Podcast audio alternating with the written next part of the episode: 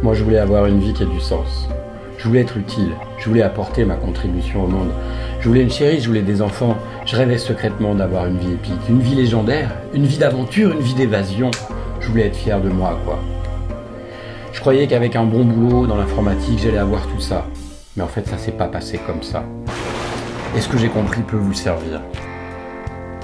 À un moment, je me suis retrouvé tout seul, à Paris, dans mon appart. J'étais seul, j'étais célibataire, je connaissais personne. C'était métro, boulot, dodo, ordi. Je me disais que tout allait finir par s'arranger, mais en fait, je me suis rendu compte que je vivais derrière un écran. Je vivais derrière un écran, j'étais un héros, mais j'étais un héros derrière mon ordi, dans mon appartement. Je combattais des, je combattais des pixels. Je combattais des pixels en mangeant des chips. J'étais devenu un héros, mais un héros de jeux vidéo. Je m'abrutissais en tuant des pixels. Je m'abrutissais dans mes quêtes sans fin, mes quêtes de pacotille. Et pour ce qui est de l'amour, je tentais ma chance sur le chat, mais j'étais toujours désespérément seul. Je vivais ma vie par procuration derrière un écran. C'est comme si je vivais déjà confiné, comme si j'avais anticipé je vivais planqué derrière un écran. Mais bien sûr, c'était pas conscient, je le faisais pas exprès. Et j'étais au fond du trou. J'étais à deux doigts de commettre l'irréparable. Lâcheté ou simple réflexe de survie, peu importe. J'ai pris ce dimanche après-midi, ce dimanche pluvieux, j'ai pris une décision qui a transformé ma vie à tout jamais le 23 mars. Depuis, tout a changé. J'ai fait des choses que je n'aurais jamais imaginées, puisque je ne partais plus, puisque je restais sur Terre. Alors je l'avais décidé, j'allais changer de vie. Et elle a changé ma vie. J'ai fermé mes comptes de chat, j'ai fermé mes comptes de jeux vidéo, je me suis inscrit à l'aïkido en arrêtant de chercher l'amour sur le chat j'ai trouvé une chérie. Au bout de quelques mois, on a déménagé. J'ai quitté Paris avec elle pour Bordeaux. J'ai abandonné mes héros numériques. Je me suis mis au piano. On a acheté une Prius. On a construit une maison en bois. On a eu un enfant. C'était la belle vie. Je croyais que c'était bon, c'était fini, c'était voilà, j'avais trouvé ce qu'il fallait. Je croyais que j'avais réussi. Mais les questions sont vite revenues. Lorsque l'enfant est paru, je me suis demandé mais comment accueille-t-on un enfant? Comment accueille-t-on un enfant dans ce monde? Dans quelles conditions? Et j'ai commencé à gratter un peu, j'ai commencé à aller voir. Et là, j'étais d'accord sur rien. Alimentation, ça n'allait pas. Éducation, ça n'allait pas. J'avais pas envie de former un petit soldat. Santé, tout ce qu'on me proposait, les vaccins, les médicaments à outrance, ça n'allait pas.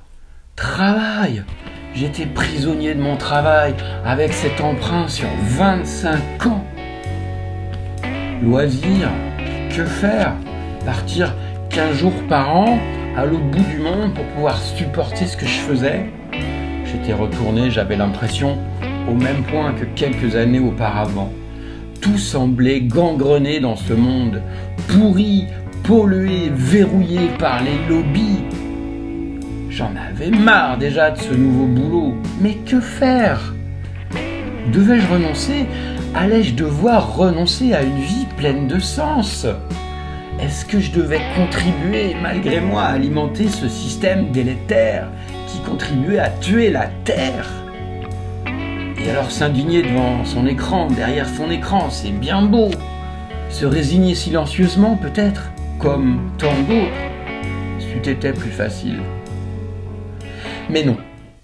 Non, non, niet, niet, pas possible. Pas possible. J'avais décidé de me relever encore une fois. Impossible de céder à cette foi que j'avais en moi, en moi, à cette foi que j'avais au fond de moi.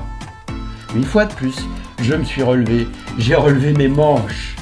Ma première décision, ça a été d'arrêter de m'empoisonner, d'arrêter d'empoisonner ma tête. J'ai donc coupé la télé, j'ai éteint la radio, J'ai coupé Internet aussi. On m'a revendu la maison. On m'a revendu la bagnole. J'ai quitté mon boulot. Disons que c'est plutôt mon boulot qui m'a quitté. Et je suis allé me former à la permaculture. Gros défi pour moi. J'avais jamais mis les mains dans la terre, j'avais jamais bricolé et finalement, en quelques années, je me suis retrouvé à construire une maison autonome en terre-paille, en pleine campagne, au sud de Bordeaux. J'ai formé 250 bénévoles qui sont venus m'aider sur ce chantier participatif, sur cette construction de maisons en terre-paille. Et puis, au bout de quelques temps, les médias sont venus, se sont intéressés à notre histoire. Et j'ai fini par monter ma boîte, de m'installer comme indépendant. Je suis devenu coach, j'aide les gens, je me sens utile, je suis fier de moi. Et donc si tu veux que ta vie ait du sens, si tu veux une vie pleine de sens, c'est simple. Commence par éteindre ta télé, coupe ta radio et troque ton jeu vidéo pour le jeu de ta propre vie. Ainsi, tu seras fier de ce que tu fais. Ainsi, ta vie sera pleine de sens. Deviens le héros de ta propre vie. Et rappelle-toi, si ta vie actuelle ne te convient pas, une autre tu choisiras. Ciao, à plus